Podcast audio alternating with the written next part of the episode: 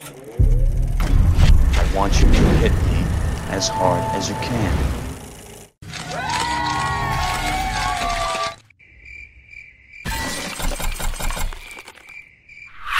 Life moves pretty fast. If you don't stop and look around once in a while, you could miss it. Everybody's favorite teenager uttered those words back in 1986, and ever since then, Matthew Broderick has been a household name. He started out on the stage and found his way onto the big screen, and then back on the stage, then the big screen again, and some TV too.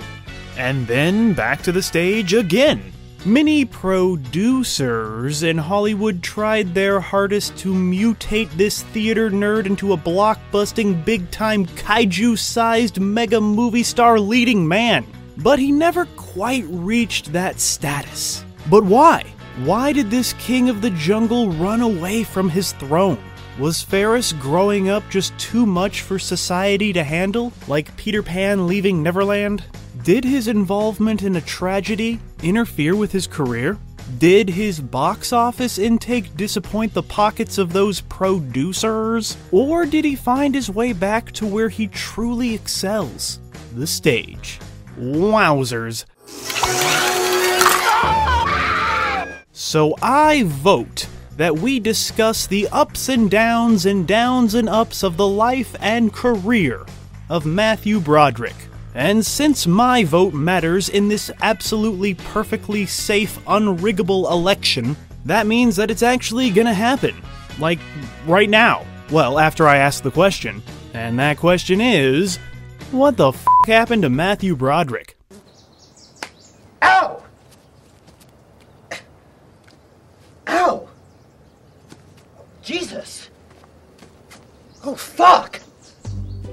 Before we begin, I just want to say thanks for watching. Please like, share, and subscribe, and click that bell to get those notifications if you enjoy this type of content on the YouTubes. Tell your friends and your family, if you have any.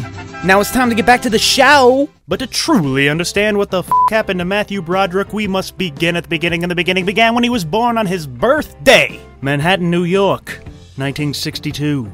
After making waves with stellar reviews and many off Broadway plays, young Matthew would move on up to the big show, starring in Neil Simon's semi autobiographical 1983 Broadway play Brighton Beach Memoirs, where he would end up winning a Tony Award for Best Performance by a Featured Actor in a Play at just 21 years old making him, still to this day, the youngest person to ever receive that Tony Award. Only I was born Italian. All the best Yankees are Italian. My mother makes spaghetti with ketchup. What chance do I have? Broderick would reprise the role for the play's 1985 sequel, Biloxi Blues, as well as star in the big screen adaptation of that, directed by the legendary Mike Nichols in 1988. With Broderick making a name for himself on Broadway, it was only a matter of time before Hollywood came a calling. Already being familiar with the dialogue of Neil Simon, Matthew was able to make the easy transition to the big screen with the Neil Simon penned 1983 film Max Dugan Returns, that Roger Ebert, the guy with the thumbs, called watchable. But Broderick's true breakout would be in the 1983 thriller War Games. You know what that means, David? No, what does that mean? World War III. This film originally had a much more darker take on the material of war, but the original director was fired just 12 days into production, and a new director came in, which made the cast very scared because they thought they were going to be fired next, which I guess added to the whole paranoia vibe of the film. But yeah, War Games, it went on to become a classic.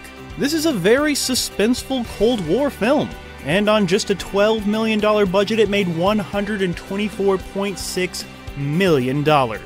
Give Matthew Broderick's character a computer and he can do anything. How about a nice game of chess? After being miscast as a 13th century French thief in Richard Donner's 1985 fantasy cult film Ladyhawke, which was a box office disappointment. Matthew would then appear in one of the greatest 80s teen comedies ever made. No, one of the greatest teen comedies ever made. No, one of the greatest comedies ever made. No, one of the greatest movies ever made. Ferris Bueller's Day Off. John Hughes wrote the script with Matthew Broderick in mind, saying that he was the only actor he could picture in the role. Because, you know, he was clever and charming. And even though Ferris Bueller basically abuses his best friend Cameron, he's still likable for some reason. Only Matthew could pull that off. Critics would call the film a sweet, warm hearted comedy, with some saying that the performances in the film were Oscar worthy. On its small $5 million budget, Ferris Bueller was able to rack up over $70 million and became a true classic, even being selected for preservation in the National Film Registry at the Library of Congress in 2014. And of course, he would reprise his role in a Super Bowl commercial. This is the perfect character for Matthew to play. It was like everything he had done was building up to this character. He's got a computer like in war games, and he breaks the fourth wall like it's a Neil Simon play. He was born to play Ferris.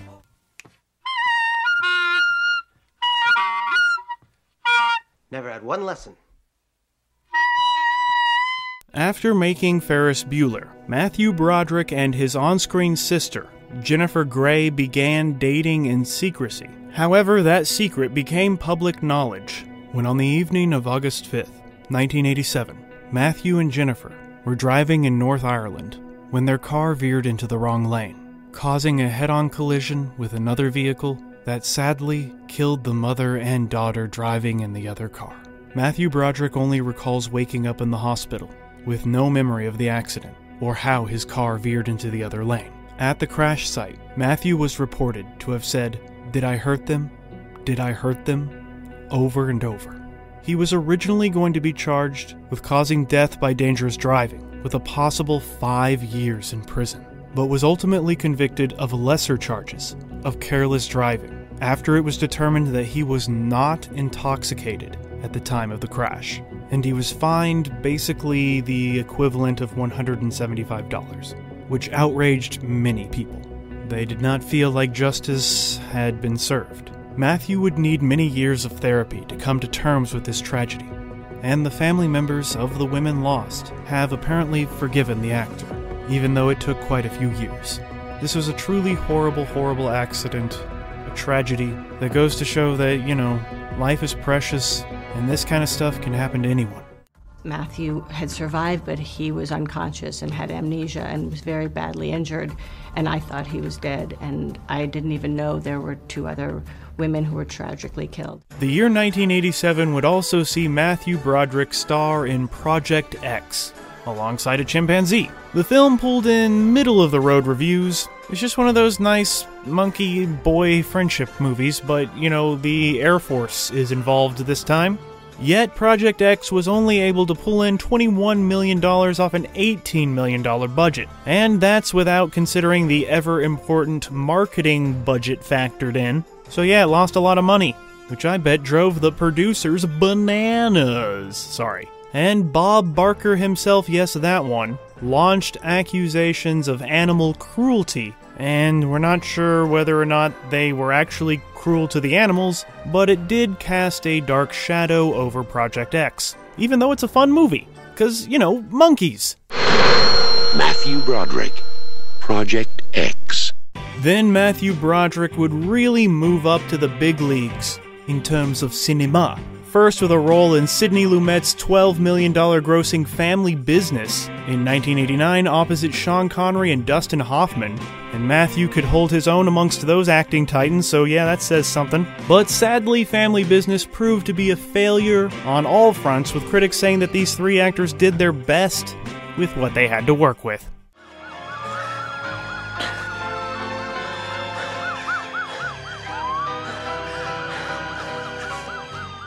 But Broderick's second film of 1989 would prove to be a bit more successful when he helped Denzel Washington land his first Oscar for the $27 million grossing Glory. Probably one of, if not the best Civil War movie ever made. American Civil War, in case you were wondering which Civil War, because there's so many wars out there that are civil. Matthew Broderick would play true life Union Colonel Robert Shaw, And at the time, Glory was criticized for casting Ferris Bueller as a Civil War soldier. People didn't think Matthew had that type of range, didn't think he had it in him. But allegedly, Matthew is distantly related, a descendant, of the real Colonel Shaw. So yeah, this character is in his blood. It's kind of perfect casting, actually. And his innocent Ferris face, it actually works in Glory. It creates a heartbreaking contrast to what surrounds him, you know, the horrors of war, and it makes those horrors of war even more horrible. And yeah, Denzel Washington deserves all the praise, of course. Morgan Freeman, too. Everybody. But Matthew Broderick really showed us something different. He surprised us all. And it was absolutely glorious.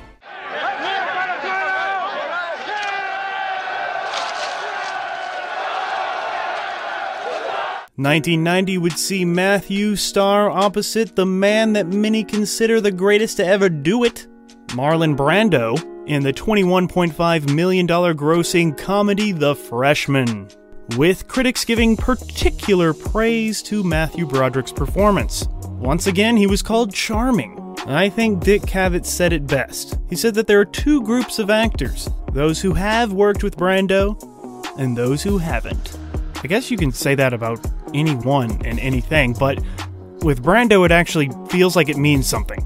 After appearing in back to back box office bombs with a $1.6 million grossing Out on a Limb in 1992, and the slightly better $1.9 million grossing The Night We Never Met in 1993, Matthew Broderick would bounce back with the biggest hit of his career, The 900. $68.5 million grossing animated juggernaut, The Lion King. Where he would voice adult Simba, grown up JTT. From the beginning, the filmmakers knew that Matthew had the perfect voice for this furry king, which is why Matthew was the first actor cast. Critics could see that this film was an instant classic, and as the years have gone by, that's exactly what it turned out to be. Matthew would reprise his voice as adult Simba in the film's direct to video sequels 1998 The Lion King 2 Simba's Pride, and 2004's The Lion King 1.5. But he was replaced by Childish Gambino in the not live action live action remake that totally sucked and reminded us how amazing the animated film truly is. Matthew would finish up 1994 with the Palme d'Or nominated Mrs. Parker and The Vicious Circle, and the highly underrated film The Road to Wellville. This flick is hilarious and absolutely insane, if you like that kind of stuff. In 1996, Matthew Broderick would perfectly play the straight guy, opposite Jim Carrey, truly allowing him to go wacky wacky cuckoo in The Cable Guy. And yes, Jim Carrey is hilarious in this one, but the true comedy comes from Matthew's reactions. Just look at those reactions. And you know what? Acting is reacting. I'm just jerking your chin.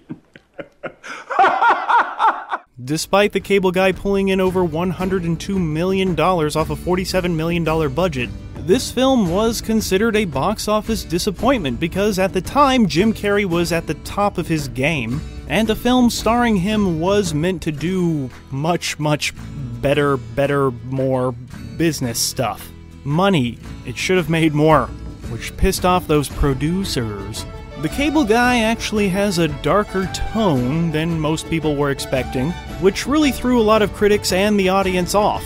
Some couldn't get past it, they called it bizarre and creepy. But yeah, that's the point. Of course, in the years since the release of The Cable Guy, it has become a true cult classic and has finally earned the respect it deserves decades later. Oh! Oh! The hell is wrong with you, man?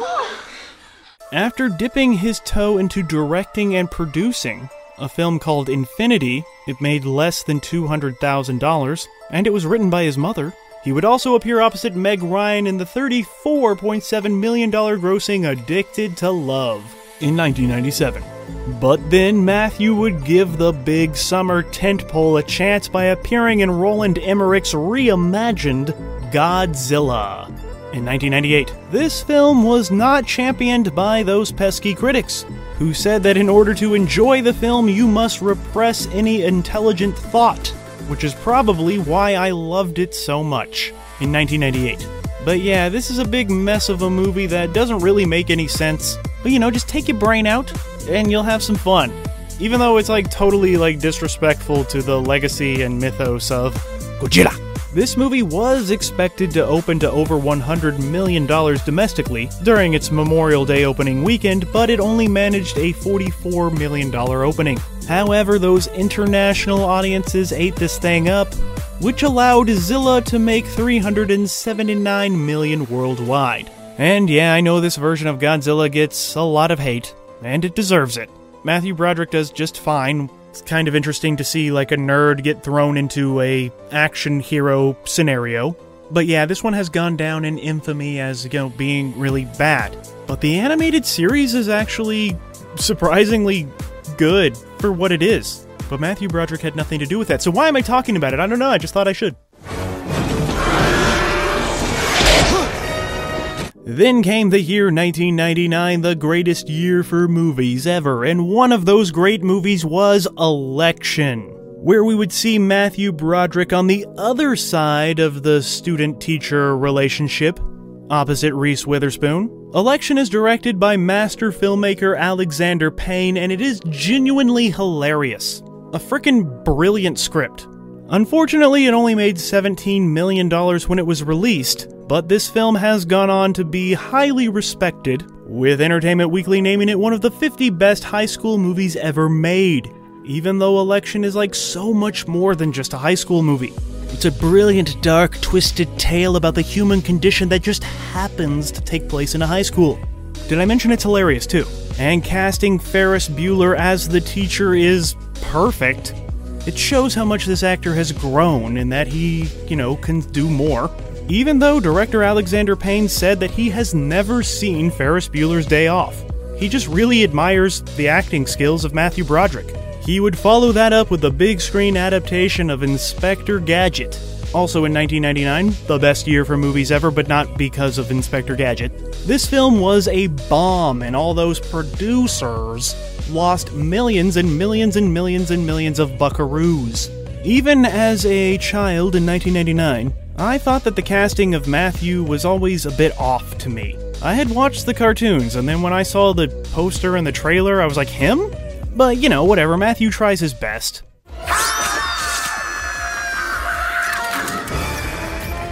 And after the great disappointment that was Inspector Gadget, Matthew was kind of done with the movies. At least for a while. It was time for him to get back to his theater roots, with roles on Broadway, in the productions of Night Must Fall and Taller Than a Dwarf. However, in 2001, he would take on the role that would earn him his most widespread acclaim, and a Tony nomination that he would lose to his co star, Nathan Lane, for the stage adaptation of Mel Brooks' hit film The Producers. He would play Leopold Bloom in the play as well as the 2005 big screen adaptation. However, the movie was kind of a disappointment. The material was far more suited for the stage, even though it's based off of a movie. And audiences only showed up to the producers to a tune of $38 million off a $45 million budget. So, yeah, the producers actually was a failure, which, if they were doing the producers' scheme, means it was a success, so yay!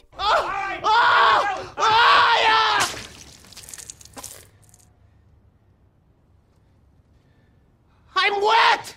But yeah, all the praise he got from the producers must have reignited his passion for the theater, as he would go on to appear in 16 more plays over the years, including highly acclaimed performances in the Broadway productions of The Odd Couple, The Philanthropist, Nice Work If You Can Get It, Sylvia, Oh Hello on Broadway, as a guest, Evening at the Talk House in 2017, and the latest one, Neil Simon's Plaza Suite. Currently running at the famed Hudson Theater on Broadway. Get your tickets now. where he stars opposite his wife of 25 years, Sarah Jessica Parker. I love it when things go full circle.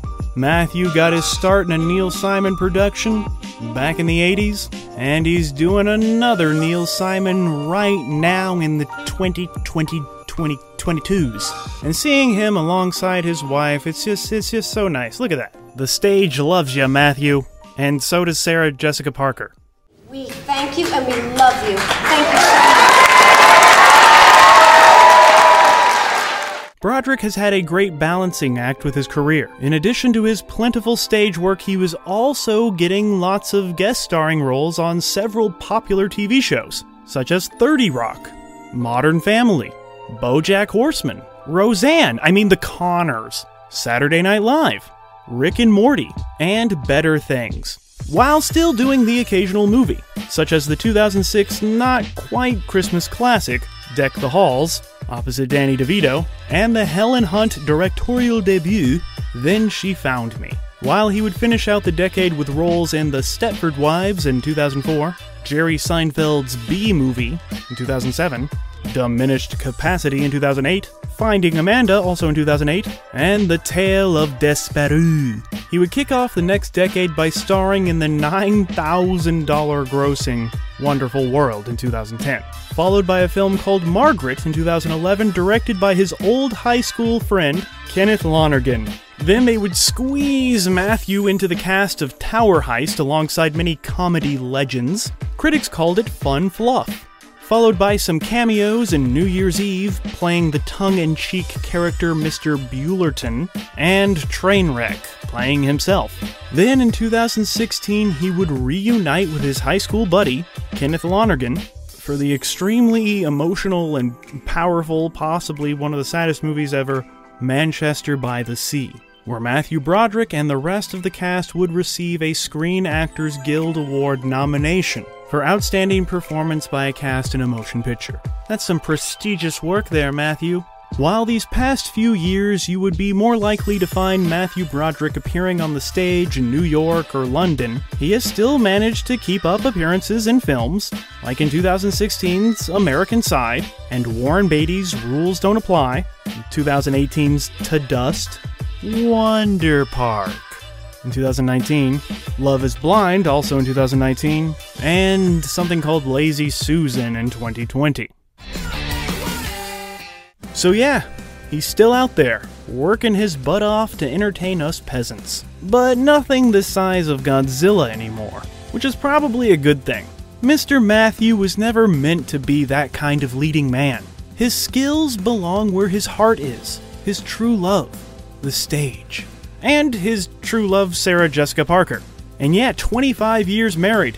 And you know, in Hollywood years, that equals forever. It's complicated. It was.